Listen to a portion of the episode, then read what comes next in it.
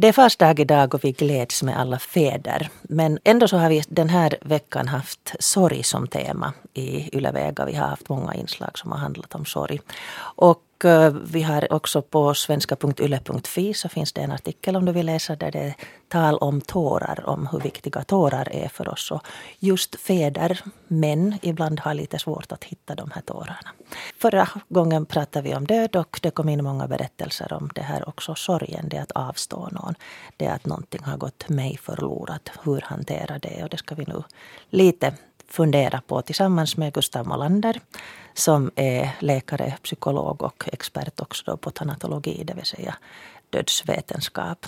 Och Ann-Sofi Storbacka som är teolog, har varit sjukhusteolog och mött mycket sorg i det arbetet och nu också är familjeterapeut där det också kan finnas många gånger sorg över att det inte går så som man hade tänkt att det skulle gå. Så om vi skulle börja med att fundera på det här, liksom vad, före vi börjar prata om sorg, så att fundera på att vad är sorg? Det, det är säkert en bra fråga. Men före det så skulle jag vilja säga, när du tog upp det här med att vi firar farsdag idag, det kan vara en sorg för barn som inte har en pappa och för män som inte har barn eller har barn men inte kan ha dem hos sig idag av olika anledningar. Så att det är bra kanske att också tänka på den här dagen ur den synvinkeln. Men ja, det här med sorg, vad, vad pratar man om när man pratar om sorg? Det finns säkert många, många definitioner på sorg, men de är alla på något sätt otillräckliga ur någon synvinkel. Var och en sörjer givetvis på sitt eget personliga sätt. Och sorgen bör förstås alltid ses i sitt sammanhang. Men jag satt just och funderade på en definition och undrar vad ni säger om det här. Sorg är ur den sörjandes synvinkel ett starkt känslomässigt tillstånd utlöst av oåterkalleliga eller övermäktiga negativa händelser och stora förluster såsom en nära anhörigs, en kär väns eller ett älskat käldjurs död. Mm. Ja, det var det krävde koncentration att lyssna på din på din definition, för att att ur den så får man ju fram att och det är svårt att sätta ord på det. Jag jag jag, jag skulle fundera på en en sån definition på sorg, att det är hur hur man människa eller djur reagerar på en förlust av något slag. Och att den här reaktionen inte bara känslomässig. I din de- definition så fanns det mycket känslomässig. Men sorg känns också i kroppen. Att jag funderar på att, att, att i bred bemärkelse reaktion, men att den är, den är, den är kroppslig, den är känslomässig. Den påverkar ens relationer. Att det skulle kunna, och, och också påverkar den ens livssyn. Att det här skulle kunna vara någonting som är ja, biopsykosocialt, existentiellt. Du, du har säkert rätt i, i vad du säger. Och det är därför det är så svårt att definiera begreppet sorg. Man brukar säga sådan sorg, sådan förlust. Och dessutom är det visst så att vår svenska är ett ganska torftigt språk när det gäller ord kring sorg. Engelskan har till exempel många begrepp om, om sorg, bereavement, alla vet vad det handlar om. Då är det frågan om en dödssorg. Så har det grief och grieving, det är frågan om en stor förlust som man sörjer. Så talar de om sorrow, eh, sorg, kronisk sorg, sorgsenhet, sadness. Och sen då om mourning, de här sociala och kulturella aspekterna, sorgens yttringar. Mm. Um, I Ronja Rövardotter så konstaterar Ronjas pappa när skaldet Per har dött att du fattas mig. Är sorg egentligen en, är det liksom i grund och botten en så att säga egoistisk känsla? Uh, man behöver ju inte tolka det så egoistiskt. Förstås så, så, så börjar man ju från sin egen, egen synvinkel. Det här med, med att använda ord från, från litteraturen, att så använda um, liknelser och metaforer, det, det öppnar upp. Och det där med du fattas mig ju är väldigt använt och, och det, känn, det har stark kontakt med livserfarenheten. Någonting som liknar det där skulle ju vara liksom fantomsmärta. Det vill säga alltså att man, man, man, man, man, man, man saknar någonting som, som har varit där, som alltid har varit där och som inte är där mera. Åtminstone är sorgen en mycket primär känsla som små barn har.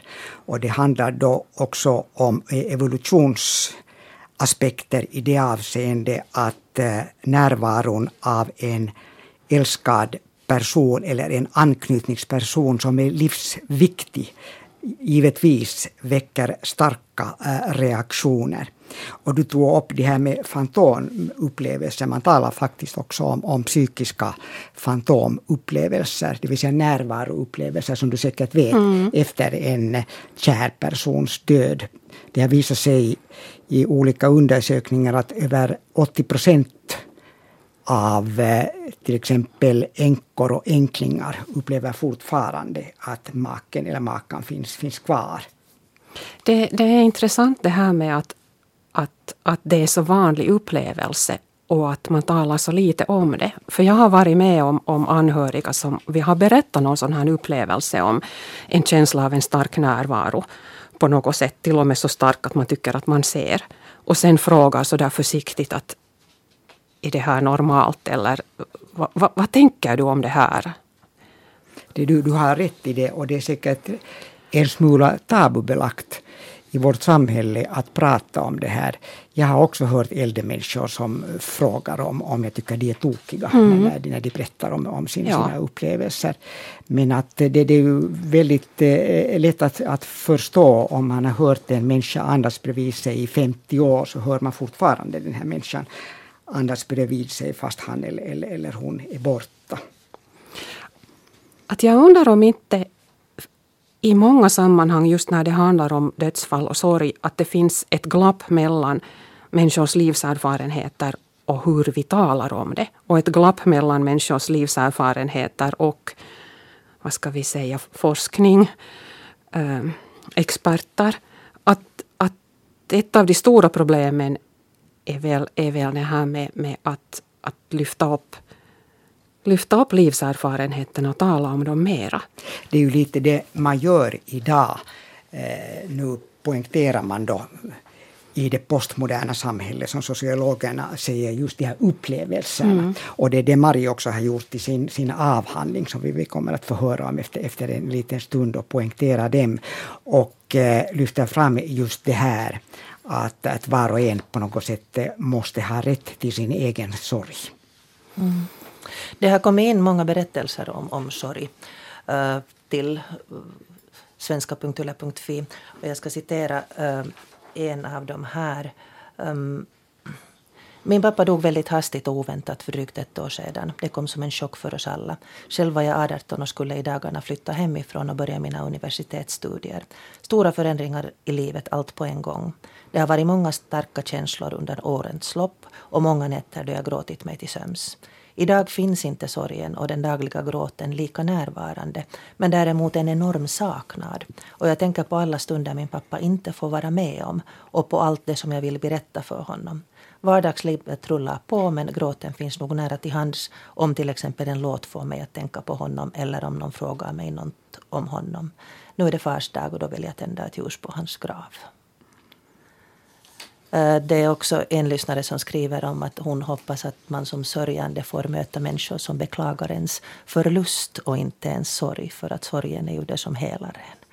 Tycker ni att sorgen helar?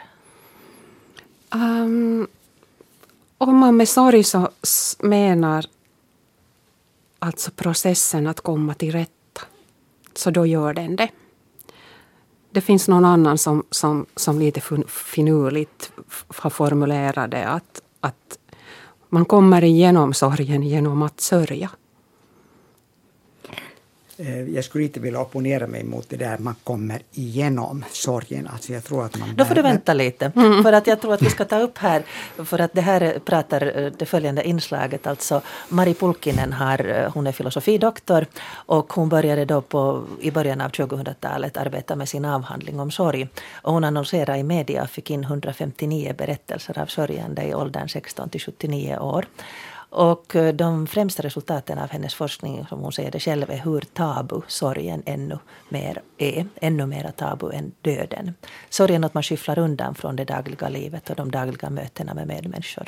Jag frågar henne var problemet ligger då vi inte vill eller vågar ta rollen som sörjande. Är vi själva rädda för sorgen eller är det för svårt att prata om den? No varmaankin siinä on molemmista kyse ja se, on, se koskee, se vaikeus koskee sekä surevia että heitä kohtaavia muita ihmisiä. Et, surevat kokevat itse niin, että et ulkomaailma ei uskalla ottaa heihin kontaktia tai kohtelee heitä kuin tarttuvatautisia. Mutta sitten toisaalta me surevat itsekin tehdään osuutemme, eli me ei mielellään haluttaisi ikään kuin paljastua sureviksi, jolloin syntyy tällainen tyhjiö, missä ne kohtaamiset ei oikein tule todeksi. Mikä siinä on, että me ei haluta näyttää surevilta tai halua paljastaa itsemme? Mitä se on, mitä me siinä kätkemme? Siitä mä en ole ihan varma, mitä se on, mitä me kätkemme. Ehkä me kätkemme jaetun osamme, yhteisen ihmisen osamme, mikä on tietysti aika hurjakin ajatus, että miksi me halutaan olla paljastamatta jotain sellaista, joka on niin syvä osa meitä kaikkia. Mutta mä ajattelen, että taustalla koko tässä kuviossa siinä, että suru on sellainen tabu ja niin vaiettu, vaikea asia, niin on oikeastaan se, että miten meidät on modernina aikana opetettu näkemään suru. Meidät, hän on opetettu ajattelemaan, että suru on luonteeltaan jonkunlaista tällaista tarmokasta pään sisällä tapahtuvaa surutyötä. Ja että se on jonkunlainen ajassa mitattavissa oleva prosessi, josta pitäisi sitten jollain tavoin toipua tai päästä yli tai selviytyä ja mielellään aika sellaisessa säällisessä ajassa. Freud aikanaan teki jo surusta tällaisen jonkunlaisen tavoitteellisen prosessin, missä piti irrottautua niistä siteistä, joita surevalla oli siihen menetettyyn läheiseen. Ja samalla lailla kuusikymmentäluvun lopulta yleistyi tällaiset surun vaiheteoriat, missä alettiin ajatella, että suru on tällainen vaiheittain kohti jotakin tavoitetta, viimeistä vaihetta etenevä prosessi.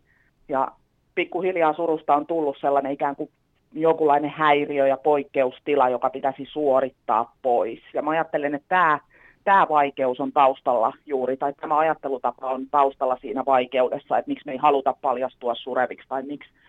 Miksi me ei haluta, että toinenkaan siitä surusta kärsisi? Mikä käsitys sulla on siitä, että, että se niin kuin menee ohi? Voiko olla niin, että se suru jää eliniäksi? Mun mielestä ilman muuta voi olla niin, että suru jää eliniäksi. Se oikeastaan riippuu siitä, että mistä näkövinkkelistä me koko sitä surun ilmiötä katsotaan. Jos me lähtökohtaisesti ajatellaan, että suru on jotakin, joka täytyy työstää tai suorittaa pois, niin silloinhan me ajatellaan jo lähtökohtaisesti, että suru on jonkunlainen ajallinen prosessi, mutta mä oon itse halunnut tarkastella tutkimuksessani surua kokemuksena, menetyskokemuksena, ja mä ajattelen, että kokemus on jo arkitasolla sellainen käsite, joka viittaa siihen, että kun kokemus tulee meidän elämään, niin se ei koskaan lähde meistä pois. Se jättää meihin aina jälkensä. Et jos me tarkastellaan tällaisena elämäntapahtuman kaltaisena kokemuksena menetystä, niin silloin me voidaan jo lähtökohtaisesti ajatella niin, että surusta ei tarvitse eikä oikeastaan voi päästä yli tai toipua, vaan kun se kerran tulee meidän elämään se menetys, niin se on siinä aina läsnä. Och det var då Mari Pulkkinen som skrev sin doktorsavhandling om sorg efter det att hon själv har förlorat två barn. Och hon konstaterade att vi har svårt att prata om sorg, att möta sorg, som ändå är någonting som vi delar, vår människolott. Hon tycker att en orsak till det att vi har så svårt att bemöta den här sorgen, både oss själva och andra, är det som redan Sigmund Freud pratade om, att sorgen är ett sorgearbete, alltså någonting som man ska utföra. Och det finns också tankar om olika faser som man måste gå igenom förrän man då är klar med detta arbete. På sextiotalet så började man prata mycket om de här sorgens olika faser. Men man förväntar sig ändå på något sätt i att det här arbetet ska gå över. Medan Mari då tycker att sorgen kan bli kvar resten av livet om man då uppfattar sorgen som en livsupplevelse och inte en, en arbetsprocess.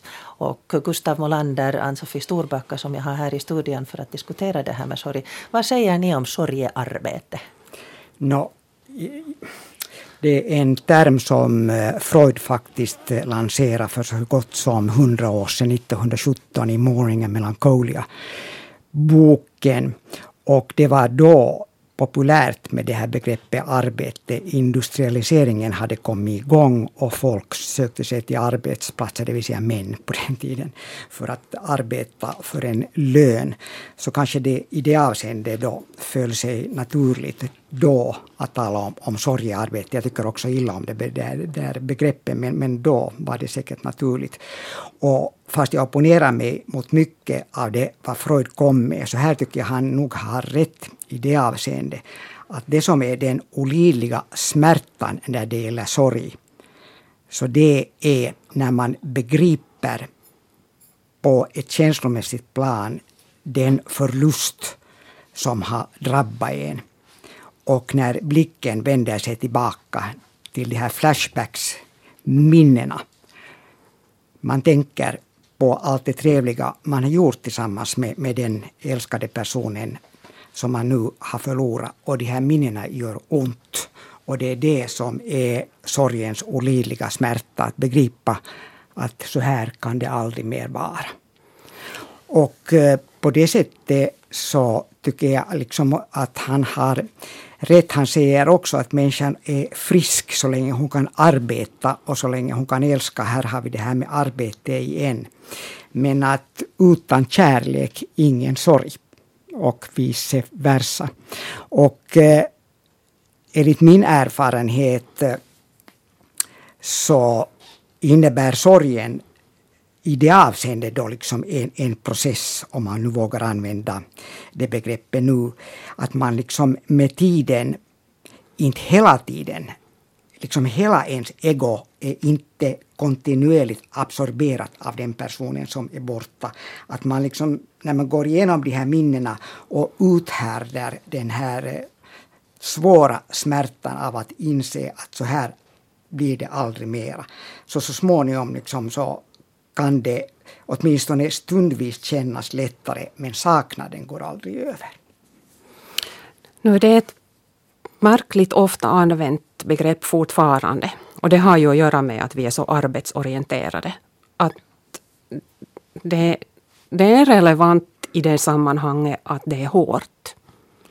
Men det är mycket ensidigt. Jag tänkte på att när jag... jag, jag, jag före inslaget så, så citerar jag ur minne det där med att, att man kommer igenom sorgen genom att sörja. Och då insåg jag att det här citatet också är så här att, att det är värt att omdefiniera. Jag skulle vilja säga att, att man kommer vidare genom att sörja. Sen, äh, jag tror att det är viktigt att tänka på att en sörjande person behöver göra två uppdrag eller har två uppdrag samtidigt. Det ena uppdraget handlar om att släppa taget om det som faktiskt inte finns mera. Och det kan vara nog så hårt, och särskilt hårt är det om um, dödsfallet händer plötsligt. Om kommer oförberett. Det där med att lära sig att släppa taget om det som inte finns mera. Men den andra uppgiften är att minnas och hålla kvar och värdera.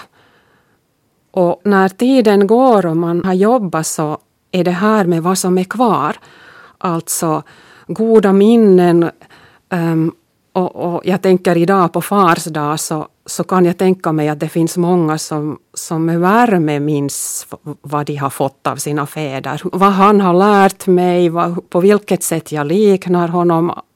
Det, det, det, det goda arvet. Att, att det handlar om att samtidigt släppa taget och hålla kvar. Och då är ju sorgarbete för den här processen ett väldigt tunt uttryck.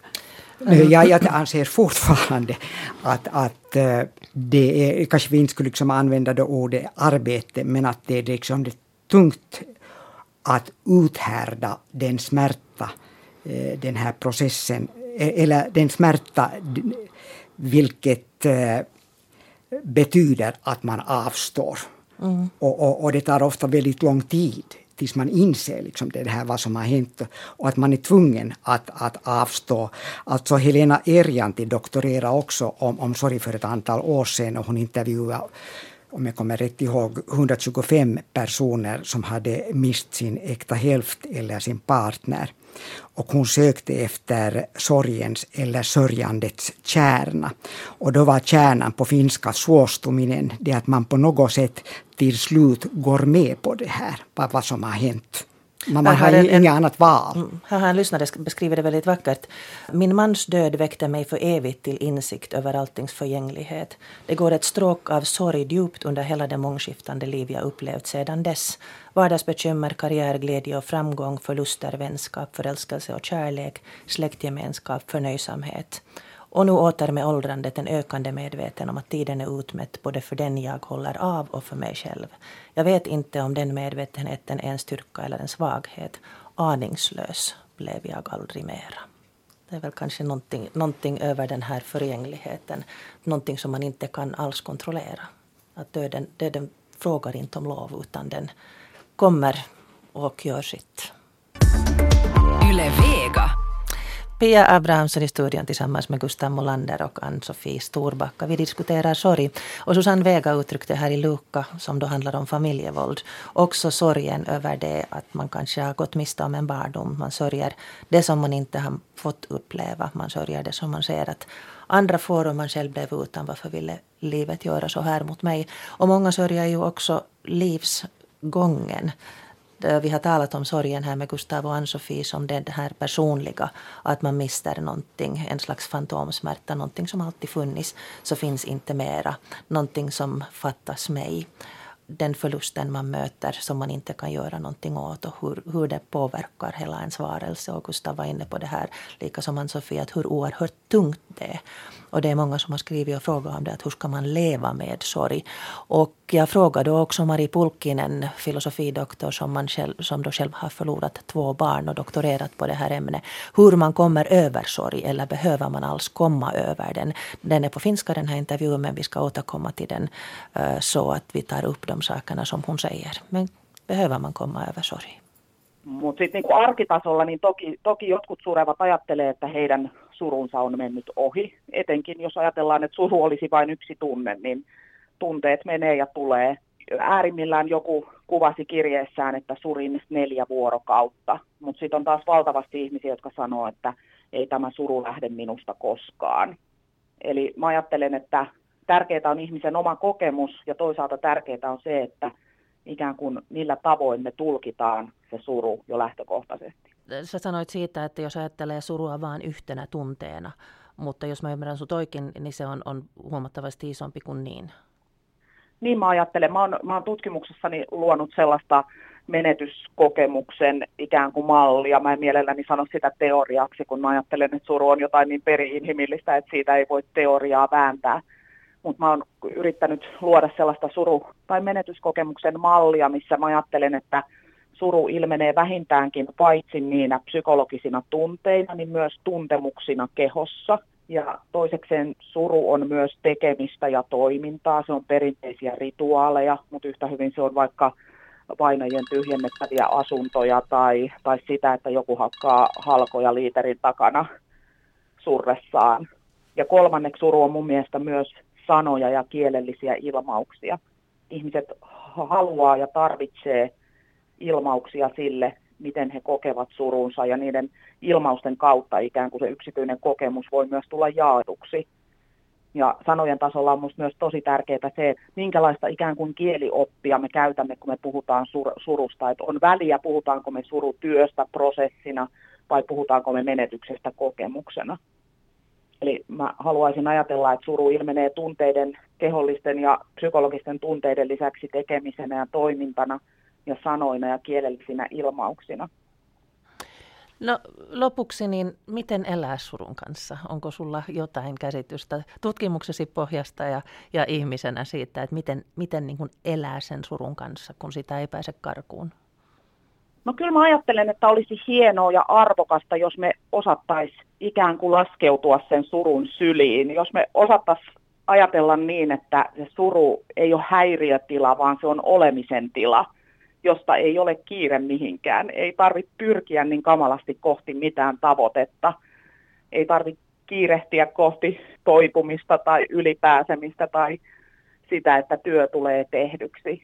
Eli jos me uskallettaisiin ja rohjettaisiin rauhassa asettua olemaan sen surun kanssa, niin silloin päästäisiin yli ikään kuin siitä suorittamisen ja kiireen ilmapiiristä, mikä näyttää suomalaisten surua kovasti ympäröivän. Mutta jos on semmoinen tunne, että suru nielee minut? Mä luulen, että se on aika yleinen tunne ja siinä on myös se positiivinen kääntöpuoli, että musta kertoo siitä, että se suru ei ole niinkään häiriötila, vaan se on todellakin sellainen kokemus, mikä tulee tosi syvällisesti osaksi minua itseäni ja suru saa näyttämään paitsi tulevan erilaiselta, niin se kääntää katseen myös menneeseen. Se saa myös sen jo eletyn näyttämään ihan erilaiselta, että, että sen surun valossa koko ihminen ja hänen elämänsä sekä mennyt että tuleva on toinen. Et mun mielestä se ei ole pelkästään hukuttava ajatus, vaan se on tietyllä tavalla myös lohdullinen ajatus siitä, että suru ei ole häiriötila, vaan suru on sellainen asia, mikä kietoutuu kaikkeen minussa ja minun elämisessäni. Mari Pulkkinen, filosofidoktor som har skrivit doktorsavhandling på det här med sorg och som då också har en personlig upplevelse av det. Hon konstaterar att eh, om, en, om man tänker att eh, sorgen är bara en känsla som kommer och går. En del har till och med talat om att man har sörjt i fyra dygn medan andra mm. talar då om att sorgen är någonting som finns där livet ut och att det inte går över. Hon pratar om sorg som, eller som hon säger, upplevelsen av förlust som förutom en känsla då är också tankar, kroppsliga förnimmelser, ord som verktyg att bearbeta sorgen, ritualer och ett socialt sammanhang där man då existerar i sin sorg och, och bearbetar, om vill använda ordet arbeta här. Men hur lever de med en sorg som man inte kommer undan, frågar jag. Och då tycker Maria att man ska låta sig omfamnas av sorgen. Inte ha bråttom att få sorgearbetet undan, inte prestera. Utan gå med på att den här sorgen, som ibland känns att den sväljer en, är någonting som framkommer djupt, djupt inifrån ens innersta och, och är en, en del av livet. Att det är en, en del av, mycket personlig del av mig och samtidigt någonting som vi alla delar. Sorgen som en livsupplevelse. Vi pratade om sorgen som sorgarbete här för en stund sedan. Hur, hur ser ni det? Det är ju något som är ofrånkomligt i livet. Alltså om, om jag får kommentera det kort, Maris, så det där, hon är religionsvetare. Hon pratar ju jättebra. Att man, man lyssnar gärna, gärna på henne och, och, och hon är klok. Eh, Det, det som säkert nog många reagerar på är det där att man ska låta sig omfamnas av sorgen, surun, sylin. Man kan till och med säga att det är en oxymoron, det vill säga att det är liksom en retorisk figur som innehåller en skenbar motsägelse.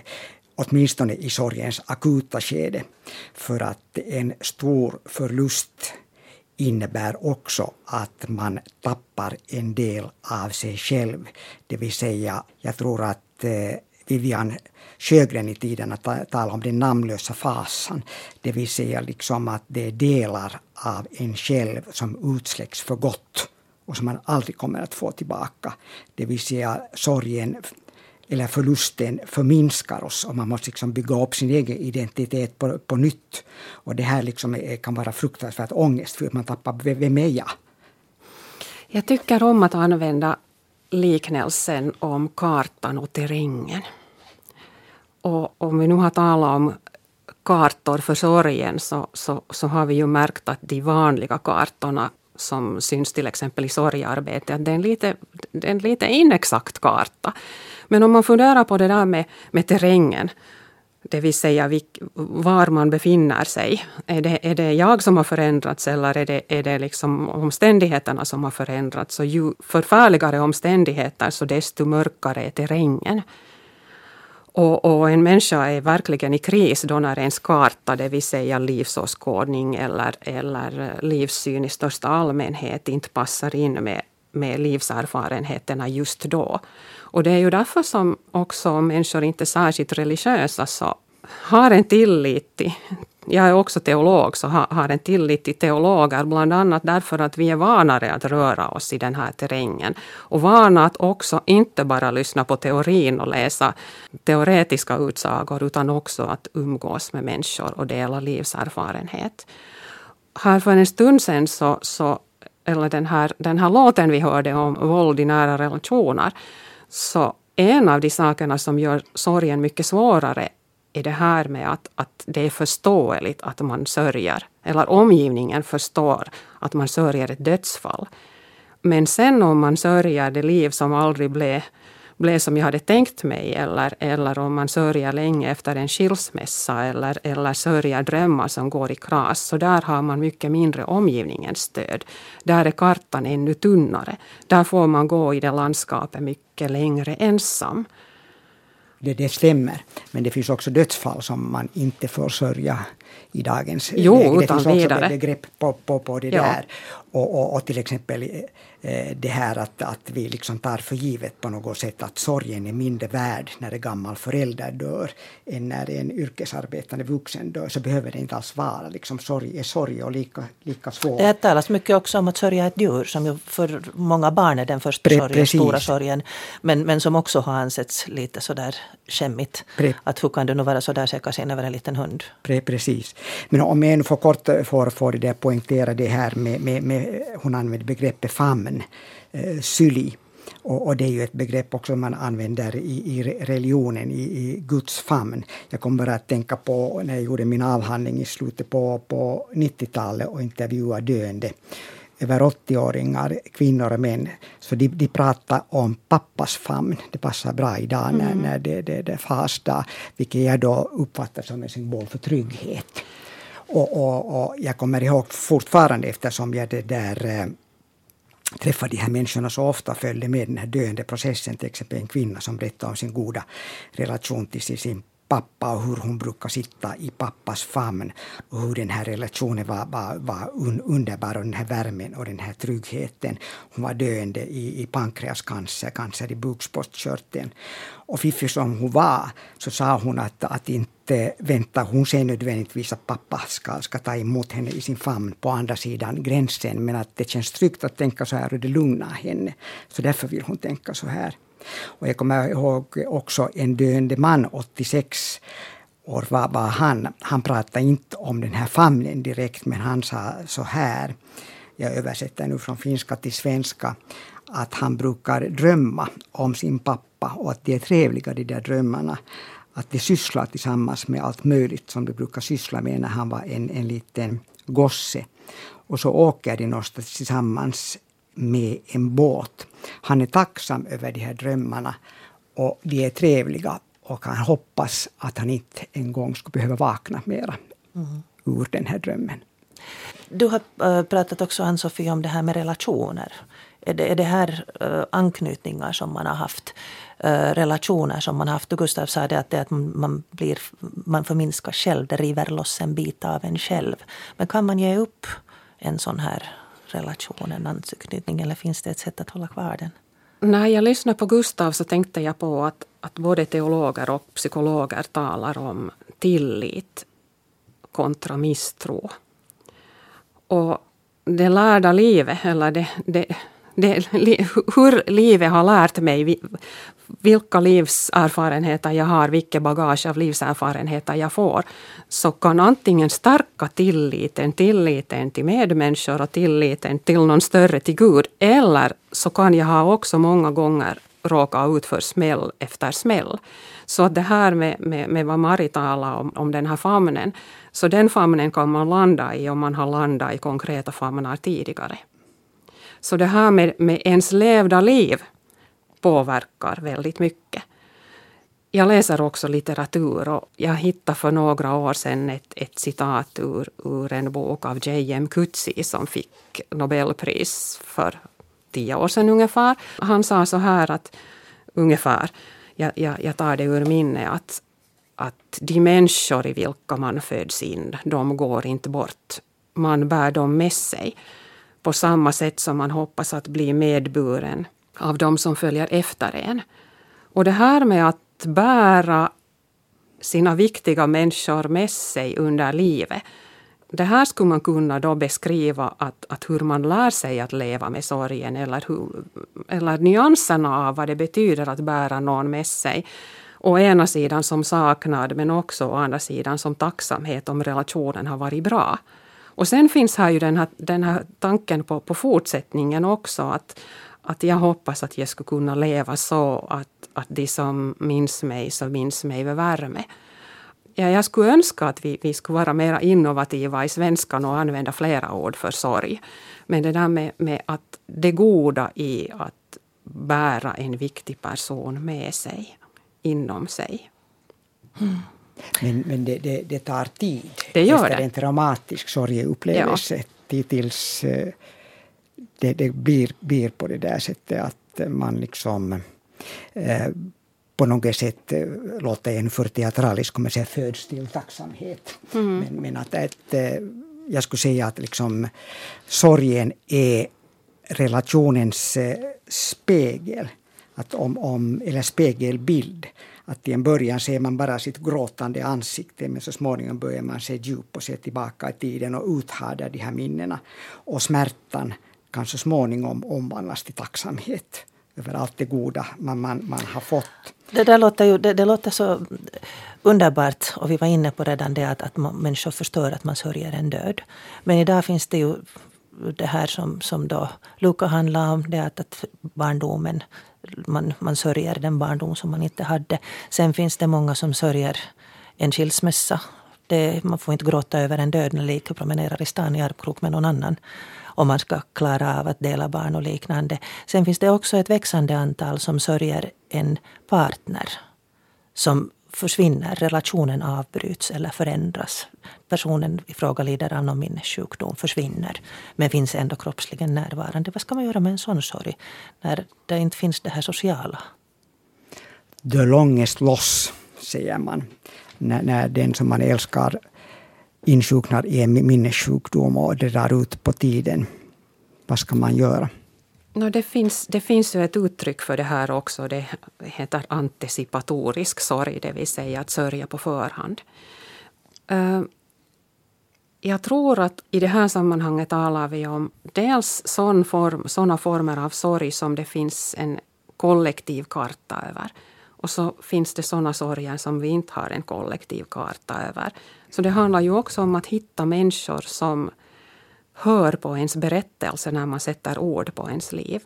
Plus de här sätten som Mari talade om tidigare i, i inslaget. Det vill säga att, att människor hanterar svåra känslor på olika sätt. En del pratar och pratar. Andra skriver. Någon tredje går ut i skogen och, och långa promenader, och någon fjärde jobbar. Att det handlar om att hitta sätt att hantera det svåra.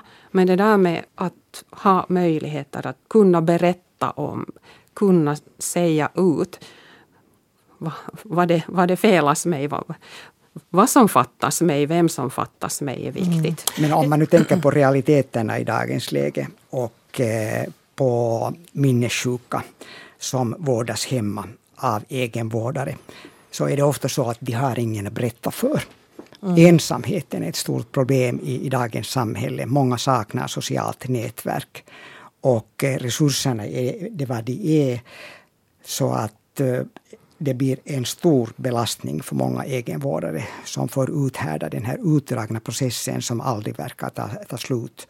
Och som är jobbig i många avseenden. Det, du har rätt i det att föregripande sorg kan lindra den stora förlusten sen när den kommer.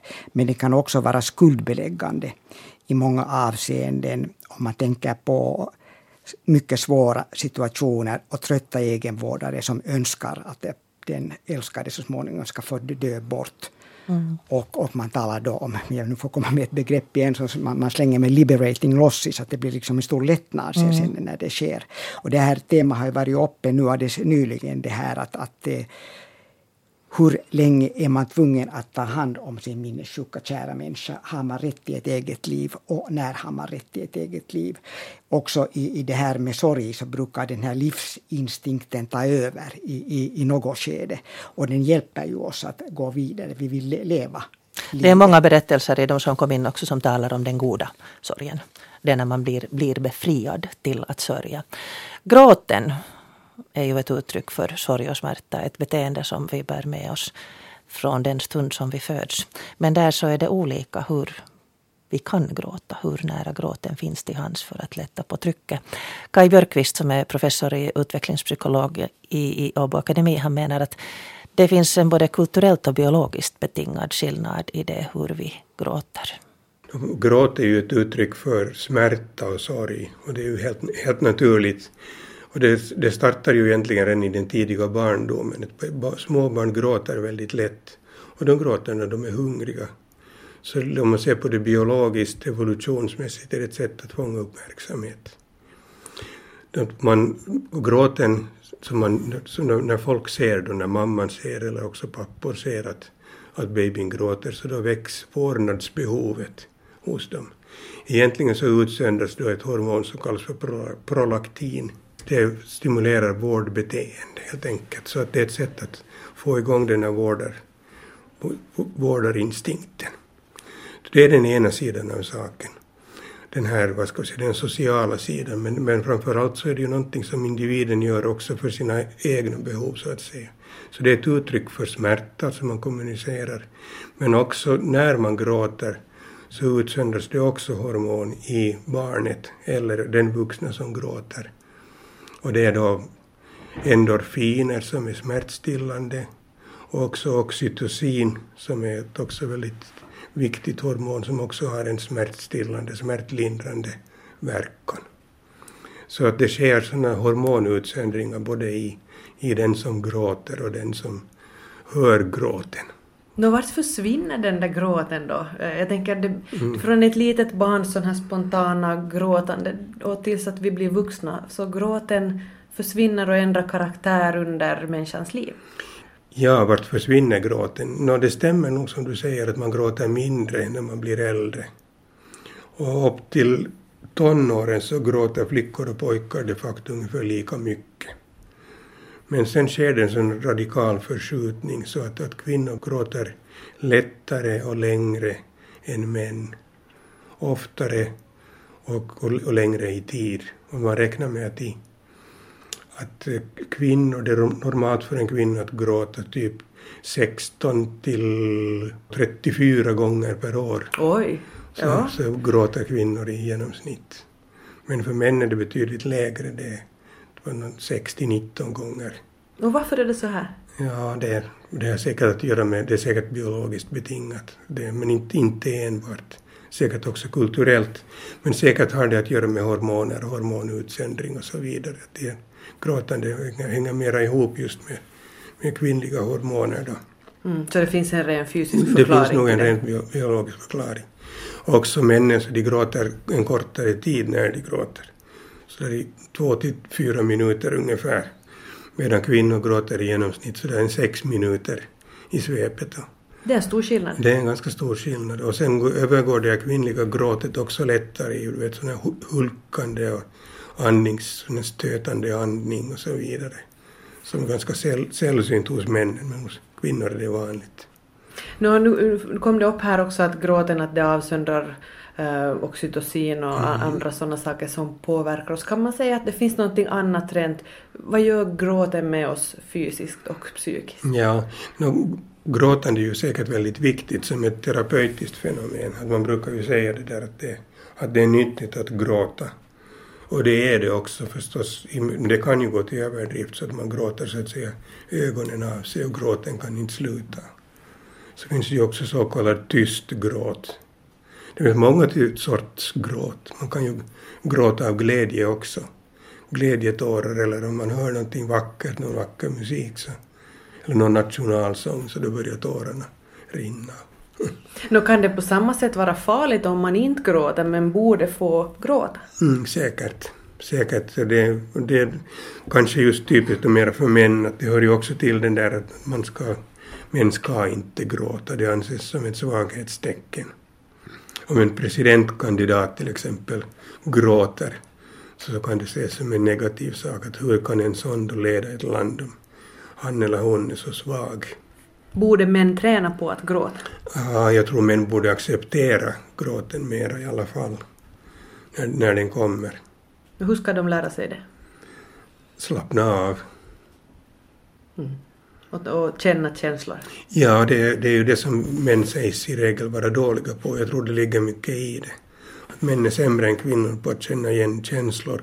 Både hos sig själva och andra. No, no, nu om vi skulle vilja så avslutningsvis ge ett råd till, till män, förutom det här med att slappna av, liksom, det bästa rådet du skulle ge till en man som lyssnar på det här och tänker att, ja, att han upplever att han skulle behöva gråta men det kommer inga tårar. No, det tårar är ingenting att, att skämmas för. Om man inte vill gråta in public kan han göra det privat också, det går ju också bra. Mm. Men att tårar är ingenting att skämmas för. Var glad över dina tårar, det konstaterar Kai Björkvist här i diskussion med Anne Teir Siltanen. En liten kommentar. Albert Einstein lär ha sagt att det finns två sätt att klara av livets stora bedövelser, musiken och katter. Och det har visat sig att djur reagerar på de här hormonerna i tårar. Så att om man gör ett experiment till exempel att, att i vilken famn hoppar katten upp och någon sitter och gråter, så det är det den famnen. Jag har trott för att udden förstår. Mm. Men tröst. Mm, just tröst. Det. Alltså, här är också ett ord som kan betyda två olika saker. Dels liksom trösta bort sådär som, som det här är ingenting. Vi blåser pipi bort. Ja, och den, den sortens tröst har man inte nytta av. Men jag funderar på att den trösten som man har nytta av skulle kunna beskrivas som att ge rum för den personen så, så, sådan den är. Om den vill gråta, att man uthärdar det. Just det. Eller om, om, om den inte vill gråta och vill, vill, vill ha mig som hjälp att en, ha en stund paus från sorgen och inte alls tala om det hemska, så är det okej. Okay. Att så att ge rum för känslor, tankar, människan som den är, det skulle jag beskriva att det är tröst. Fast oftast är vi ju inriktade på att man måste säga någonting klokt, hitta en förklaring, försvara Gud eller någonting sånt. Men att ge rum, att finnas där, att stå ut. Violetta Parra, om jag får alludera på henne. Jag vill tacka relationen istället för livet. Den gav mig så mycket. Den gav mig smärtan så att jag kan skilja lyckan ifrån sorgen. Behöver man berätta om sin sorg? Tidigare, alldeles kort hinner vi ännu här. Eh, tidigare så var det sorgeåret. Man kunde ha svart armbindel ett helt år eller sorgflor för att man visade att jag befinner mig i ett tillstånd av sorg. Men är sorgen någonting sånt som behöver sina ritualer, sitt sociala sammanhang? No, de här berättelserna eh, kan vara mycket trösterika när vi lyssnar på, på Mari. Så hon har ju kommit vidare i sin berättelse. Det här har säkert först varit en kaosberättelse, men nu har hon ju kommit vidare till en berättelse som i mitt tänkande innehåller en mening. Hon har hittat en mening i det meningslösa. Och, och den här meningen vill hon på något sätt dela med sig.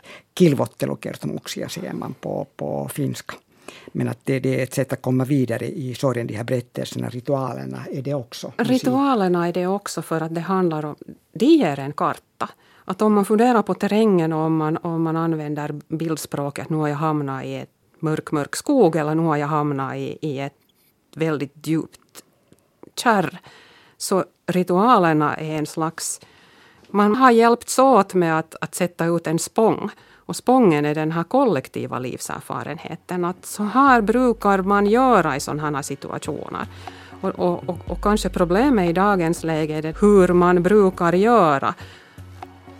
Mm. Det, det som ger ordning i kaoset, så det är inte Det är inte lika tydligt som det var förr. Vi delar inte mera samma upplevelse. Men å andra, å andra sidan har ritualerna demokratiserats i, i det avseende. Att var och en kan också skapa sina egna eh, ritualer.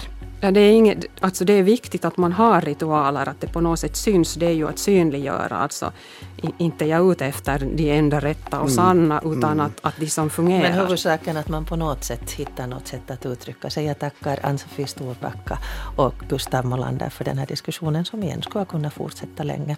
Men äh, har du någonting som du vill säga, skriv till vega snabel-a yle punkt fi.